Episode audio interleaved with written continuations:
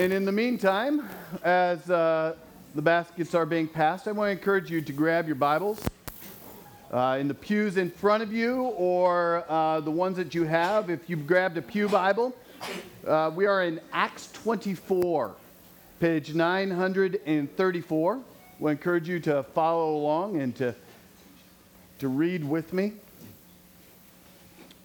Just when you thought we'd get out of chapter 24, we stay in one more week. I promise next week, 25, chapter 25.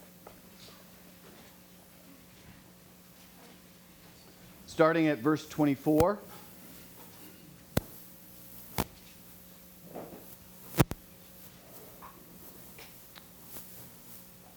This is what the word of the Lord has to say. After some days, Felix came with his wife Drusilla, who was Jewish. And he set he sent for Paul and heard him speak about faith in Christ Jesus. And as he reasoned about righteousness and self control and the coming judgment, Felix was alarmed and said, Go away for the present. When I get an opportunity, I will summon you. At the same time, he hoped that money would be given to him by Paul. So he sent for him often and conversed with him. When two years had elapsed, Felix was succeeded by Porcius Festus and desiring to do the Jews a favor. Felix left Paul in prison. This is the word of the Lord. A gentleman in uh, 2012 by the name of Alex Stone wrote an article in the New York Times called Why Waiting in Line is Torture. Without even reading it, some of you are going, absolutely. You know, even waiting uh, for the red light to turn green and that, that grandma or that extremely slow, no offense, Pat, uh, moving, I know, you're a fast driver. Just, it's like, come on, let, let, let's go. Can't you see the, the light has been green for half a second now? Let's go. This is absolute torture. It is killing me. Christmas is coming up. Are you ready? Not just for the Christmas shopping, but for the Christmas lines. People waiting in parking lots and circling around like vultures, waiting and waiting and waiting for that one spot that is two spots closer than their original one. And just waiting. He said this Americans spend roughly 37 billion hours each year waiting in line. 37 billion. The dominant cost of waiting is an emotional one stress, boredom, that nagging sensation that one's life is just slipping away. The last thing we want to do with our dwindling leisure time is squander it in stasis. Isn't that true? Every second that you wait in line or you're waiting for somebody, it's that feeling of, I am just wasting my time. Where are they? Why do I have to wait? Are you serious? This is the this is the 10 item or less line, lady. You've got 11 items. It's going to wait. I've got to wait another five seconds for you. And we have this feeling like our life is just slipping and slipping and slipping away. And it's an emotional tear on us.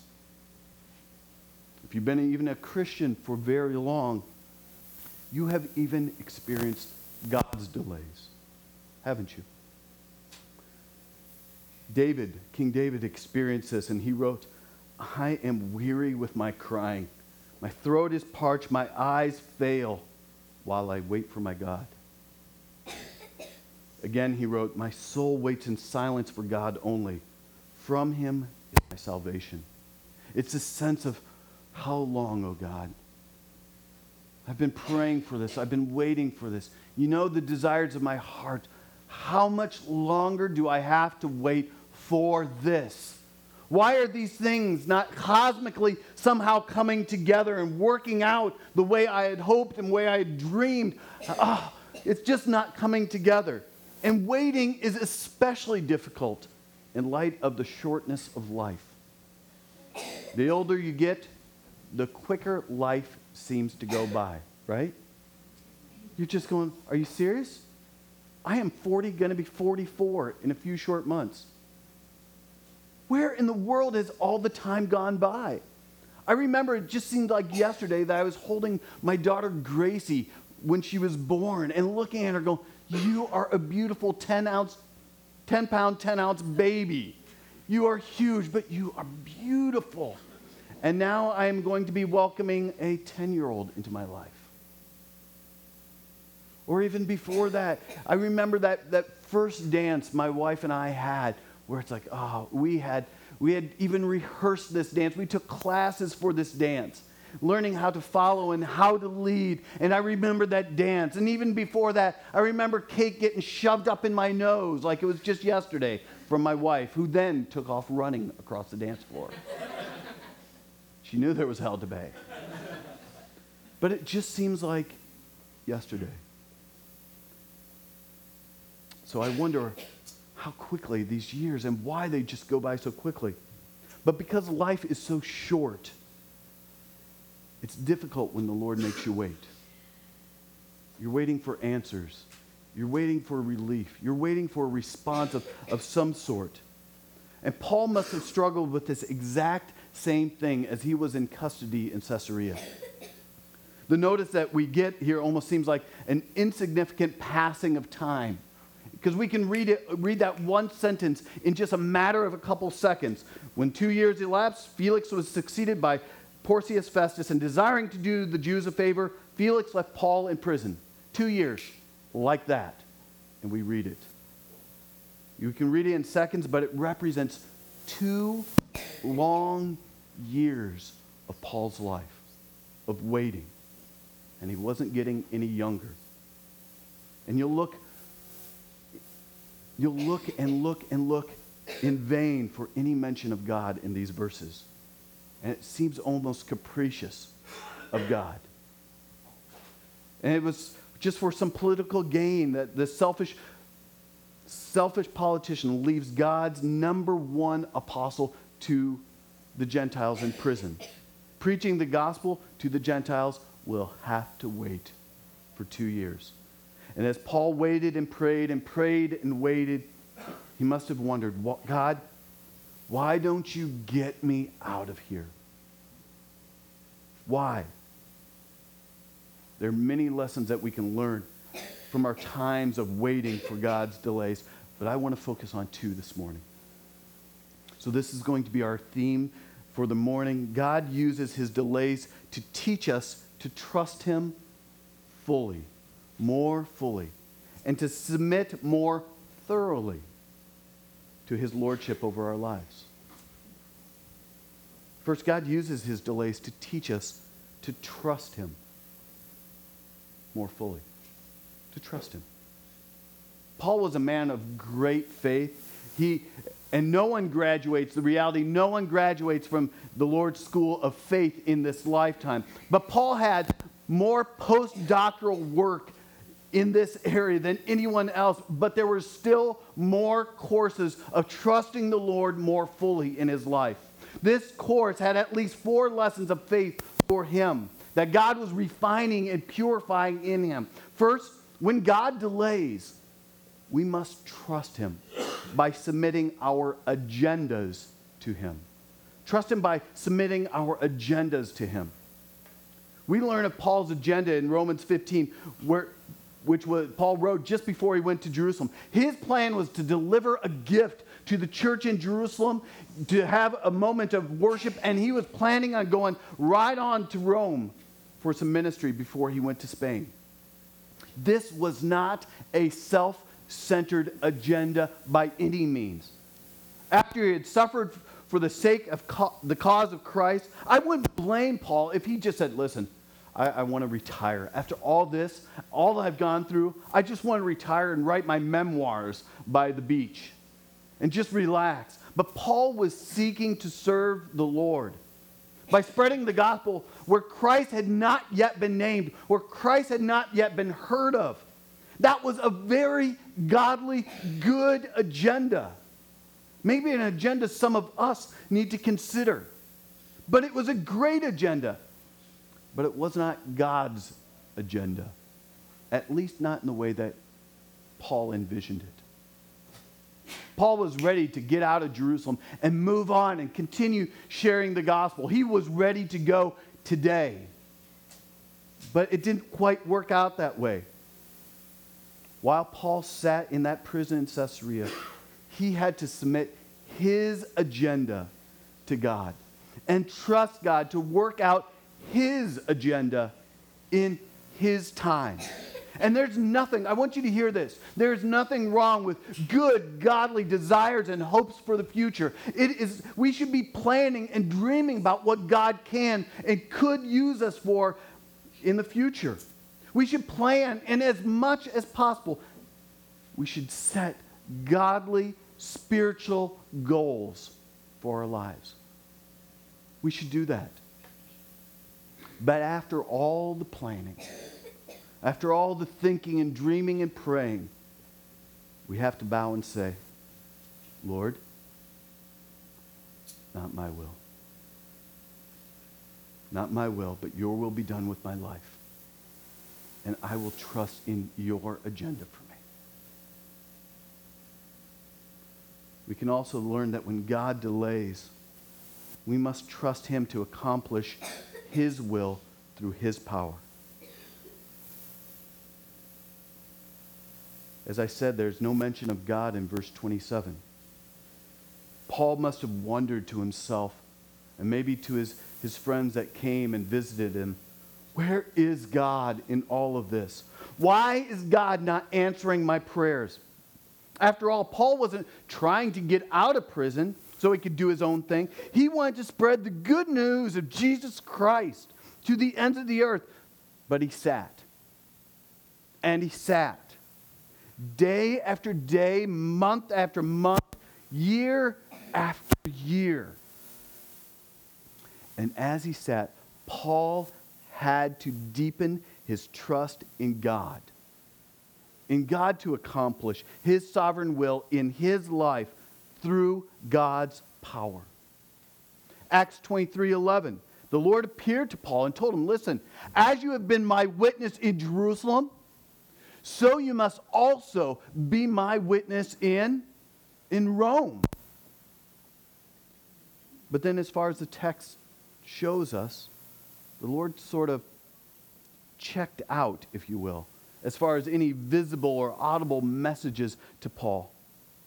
He didn't tell Paul in advance about this plot on his life with 40 bloodthirsty Jews. He didn't tell him about the false accusations that would be brought against him in Felix's courtroom. He didn't mention to Paul that he would be incarcerated for two years in Caesarea and then transported off to Rome as a prisoner. He didn't tell him about being shipwrecked in the Mediterranean Sea and, on top of that, spending a, a winter in Malta.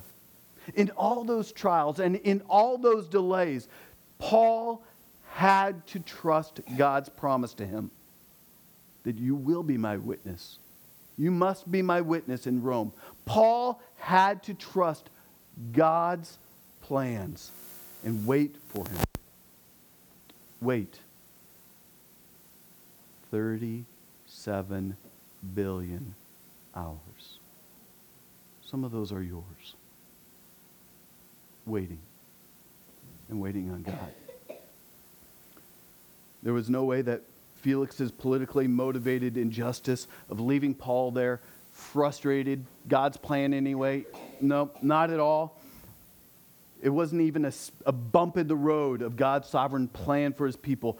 But God wants us to trust him even when it seems as if some evil person is throwing a wrench in the whole plan. We've got to trust God that He is good and that His plans are going to be worked out. We usually don't understand the reasons for God's delays, do we? We just sit there. And we wonder, okay, God, what is going on? I have no idea how these things are working together. But we, even though we do not understand God's reasons for his delays, we need to trust that he knows what he's doing. After all, he is God, and we are not. Okay? Probably a good thing for us to remember. We also need to learn that when God does delay, we must trust in him and not our circumstances. Trust in Him and not our circumstances. Even though we're seeking to trust God, it's easy to put our hope in circumstances instead of the Lord Himself. Paul probably had all kinds of just little glimmers of hope. Every time that Felix called for Paul, Paul's hopes must have done one. What? Just, just soared. It's like, oh, here's an opportunity. Felix is calling me again. Maybe just today. Maybe Felix would trust in Christ and this whole time of imprisonment would finally make sense. It was for his salvation that I'm here. But we have no record of Felix ever coming to Christ, ever responding yes to the good news of Jesus. Paul could have easily thought, maybe, just maybe, after another enjoyable conversation with Felix, maybe he will release me. We've got good enough friendship, good enough rapport. Maybe he's done his time and got tired of me. Maybe now Felix will just release me. But not even that is true. The reality is, if we trust in our circumstances, what's going to happen? We're going to have this roller coaster kind of Christian life experience. Going from the highs, I'm trusting in this, oh, this is going to happen, it's going to boom low. Oh, there's absolutely no hope for me because look at these circumstances. Ah, this really stinks. This sucks. Oh, but look at here. And we just go, we have this bipolar Christian experience, right? Up and down, up and down, up and down. And when things are going up, we're going to be up. When things are going down, we're going to be down. But it was a few years after this, when Paul was still in prison, he wrote the great letter to the church in Philippi. And the repeated theme in this letter is this Rejoice in the Lord. Rejoice in the Lord. And then he goes on to say, And again I say, in case you didn't get it, rejoice. And he was a prisoner. Rejoice in the Lord always. And again I say, rejoice. In spite of all of his years of trials, Paul was full of joy, not his circumstances, but in the Lord. Let me illustrate this for you. In 1812, a man who has a college named after him in the western suburbs, Judson. Judson and his new bride, bride Nancy left their familiar and comfortable home in New England, the surroundings, to take the gospel to far off Burma. After a difficult four month voyage, they arrived in India only to hear discouraging news, news reports about Burma and, and to learn that they could not stay in India. They spent a year moving from India to Mauritius, uh, which is off the South, uh, South Africa coast, and back to avoid deportation. Finally, against all advice, they managed to get on board of a ship towards Burma. En route, en route, his wife Nancy gave birth to a stillborn child and almost died herself. They finally arrived in Rangoon and began the arduous task of learning Burmese. They found that the Burmese people were deeply committed to Buddhism and totally uninterested and even opposed to Christianity. On top of that, the only English speaking couple in Rangoon left, leaving the Judsons alone to struggle with language and the mission. The birth of their son brightened their lives, but when he was eight months old, he became ill. With no medicine and no doctors in Rangoon, the baby died. The Judsons buried him in their backyard and plodded through the next few years of their lives. After six years, they finally baptized their first convert.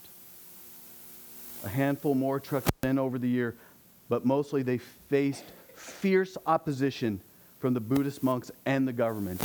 In 1824, the British government went to war against, against Burma, and Judson was arrested, tortured, and imprisoned as being falsely charged as a spy. A minister for the gospel. charged as being a spy. The conditions and torture in his prison were terrible. He suffered with fever in that dark prison. Judson's wife, as he was suffering, delivered a letter from a friend that asked, Judson, how's the outlook? Kind of an odd question, right? To which he replied this The outlook is as bright as the promises of God. There was a man who learned to trust in God, not in his circumstances.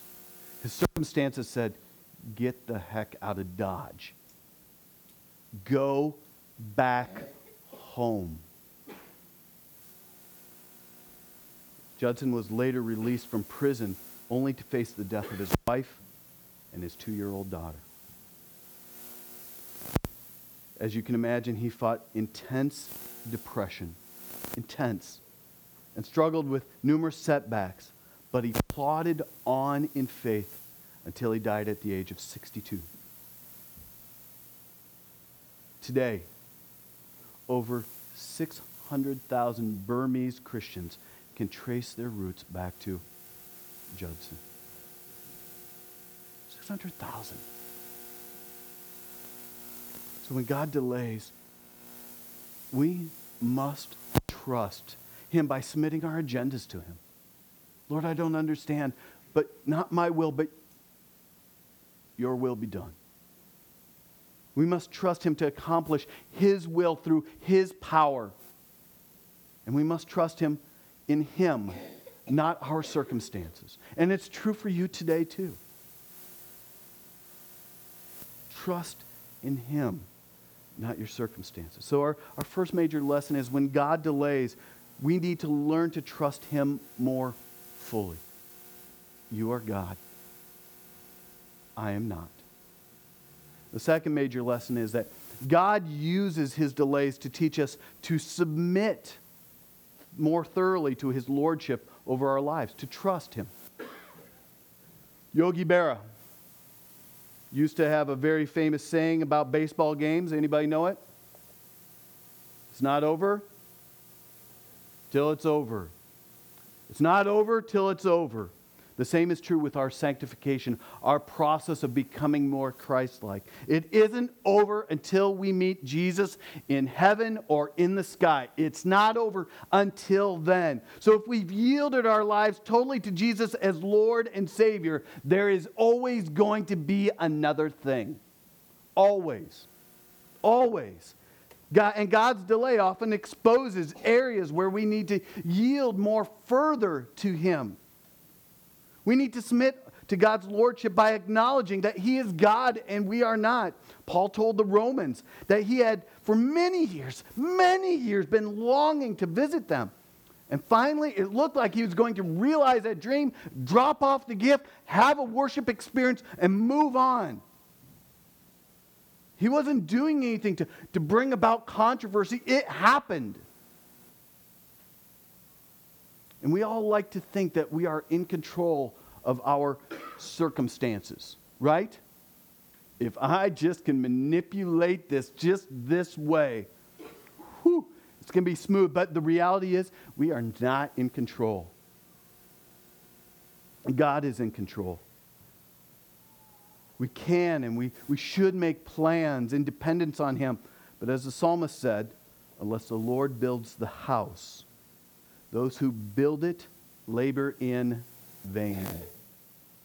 Unless the Lord watches over the city, the watchman stays awake in vain.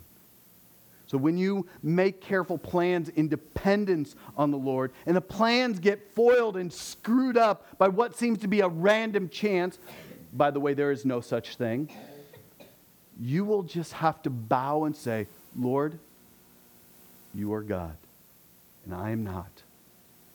I submit to you and will to wait for you to accomplish your plans in this situation. We also need to submit to God's lordship by not grumbling while we wait. I think that's the harder thing. We can do the whole, okay, God, apparently you're God and I'm not. And kind of do one of these things, you know, all right, But what do we do the whole time? I'm not gonna I'm not gonna use the words that normally would come out of my mouth, but we do a lot of that. Moaning and groaning, if you know what I mean. And it was it was while Paul's imprisonment dragged on for two years in Caesarea into his time in Rome that he wrote this to the Philippians. Do all things. Do all things, not some, do all things without grumbling or disputing, that you may be blameless and innocent children of God, without blemish, in the midst of this crooked and twisted generation, among whom you shine as lights in the world. In his current circumstance, Paul could have easily grumbled. Easily. I would have. He could have said, Listen, God, I obeyed by preaching the gospel to Felix and his wife and by not bribing them, and look where it got me. I am still in prison and my prayers have not been answered. He could have grown bitter and disappointed with God.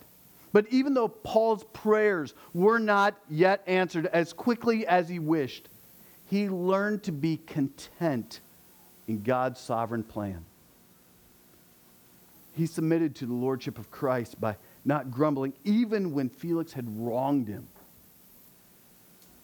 Paul says that if we if we don't grumble, but rather rejoice in the Lord, our lives will shine as lights in this world.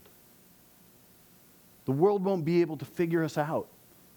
What in the world is wrong with them? Look at all the circumstances in their life. Look at all this junk that's happening. It looks like this is all red flag here, a red flag there. What? Get out of this situation. Get out of this marriage. Get out of that job. Get out of that situation. But what do we do? We rejoice in the midst of pain. And the world goes, What is wrong with these people? I cannot figure them out. And grumbling is natural for those who don't know Christ. It's natural, it's what we do. But it ought to be rare. Hear me, brothers and sisters.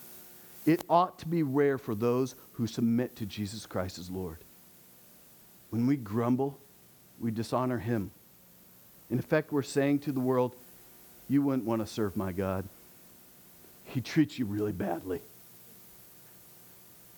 Oh, I submit to him, but he's a he's a workhorse. He just makes me work. He is just one of those evil employers that push and push and push and make me miserable. God was even angry with Israel in the wilderness because of their grumbling. He had dramatically delivered them from Egypt walked through the Red Sea on dry ground, opened it up. You can see, you know, the Prince of Egypt. You've seen the Disney movie, right? You, all of a sudden it opens up. Moses and everybody walks through. There's great big whales in the, in the ocean, and they walk through to the other side, dry ground, miraculous, and all of a sudden, whoosh. Pharaoh and all of his army dead. He led them with a pillar of fire to keep them warm and to see at night, and, a cloud to protect them from the, the burning sun by day. But what did they do? In spite of all that, they grumbled. They grumbled about their condition. They wanted to return to Egypt. And because of their grumbling, the Lord said in Psalm 95 For 40 years I loathed that generation and said, they are a people who go astray in their heart. They do not, they do not, they have not known my ways. Therefore I swore in my wrath, they shall not enter my, re- my rest. If we want God's rest in our hearts, we must not only submit to Him in times of waiting, but we must also submit joyfully. And we must repent of grumbling. Repent of grumbling. We must also submit to the Lord's lordship, God's lordship, by taking advantage of present opportunities while we wait. While we wait. A well known uh, New England preacher, Philip Brooks, was normally a, a man of poise and a, a, man of calm. He was very uh, smooth man. You, you enter his presence, and he would just be like, oh, I'm at ease. My blood pressure went down. I'm really calm right now. But at times, he suffered moments of tremendous frustration and irritability. One day, a friend saw him pacing the floor back and forth like a caged animal, you know, kind of like at the zoo. You see him go back and forth, back and forth. And his friend said, What's the trouble, Dr. Brooks? And he responded, The trouble is that I'm in a hurry, but God isn't. Paul was probably in his mid 50s at this time of his imprisonment, and speaking as a man who's just a decade younger my mid 40s, and I often think about the fact that I don't have many years left. I'm halfway through my life, God willing. And I think about the fact that John Calvin died at 54, Martin Luther, 62, John Knox, the Scottish reformer, at, at 58, Jonathan Edwards, at 55. Jim Elliot, the missionary, 38. Dietrich Bonhoeffer at 39. Robert Murray M'Cheyne at 29. And Charles Spurgeon at 57. Even if the Lord enables me to serve until I'm 75, hopefully I'll have a clear mind up to that point. It isn't that far off. So I, I often ask myself, what do I need to be doing with my remaining time that God gives me? Spending a number of years in jail would not be part of my vision for the future. Two years, God, what are you doing? It's kind of a waste. I got, seven, I got till 75, and then I start getting dementia, you know? And then it goes all downhill from there. But God, that's not part of my plan. But Paul, no doubt, used this time for his spiritual advantage. He probably met with many visitors from the churches from Judea and used his times to instill his vision for reaching the Gentiles because he was allowed to have, have visitors, and many came to him. We know that he, he had many talks with Felix, although it didn't yield any results that we know of.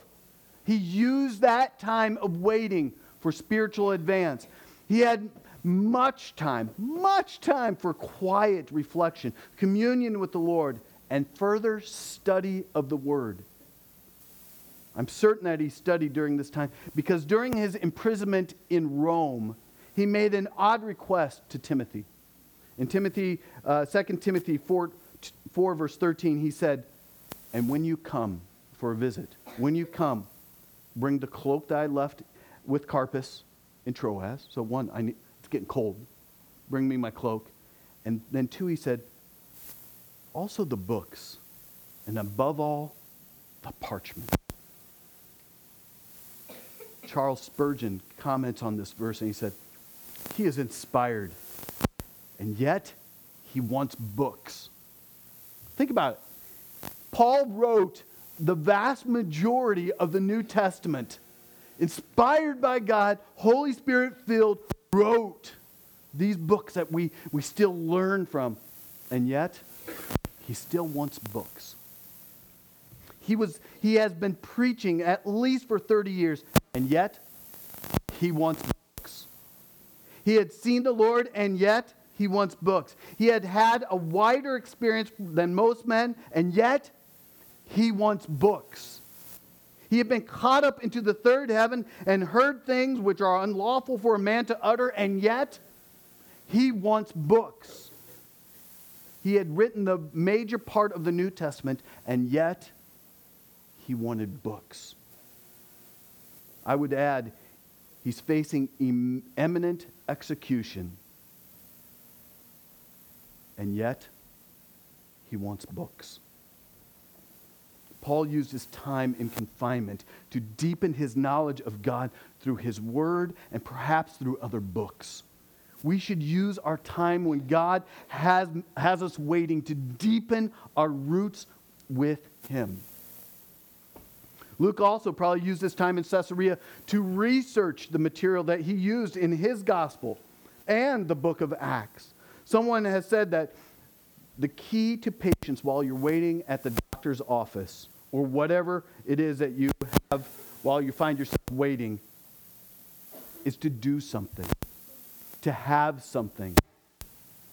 And I agree. I've watched people in doctor's offices just sit there, not even picking up a magazine, waiting. You know they're never on time. Take something with you a book. So when God brings delays into our lives, we've, we've got to trust Him more fully. And we also have to submit more thoroughly to His Lordship in our lives. So as Christians, the reality is we may not understand why God makes us wait. Even when it seems like we need immediate answers today. We're in an instant gratification kind of society, right? If you don't answer my phone call, I'm going to send you a text. If you don't answer my text, I'm going to send you an email. If you don't answer any of them, I'm going to call you back again and then send you another text because I need an answer right now. I don't know how they did it back in the day when they had those phones with the long cords. And if nobody was home, there was not even an answering machine. And they replied with mail. But today we, we have this immediate urgency to respond. I need a response right now, today. And God says, No. I need you to wait. We know that the Lord Jesus is good, and we know that he can be trusted. Psalm 27 says this I believe that I shall look upon the goodness of our Lord in the land of the living. Wait for the Lord. Be strong, and let your heart take courage wait. Wait for the Lord. Amen. Let's pray.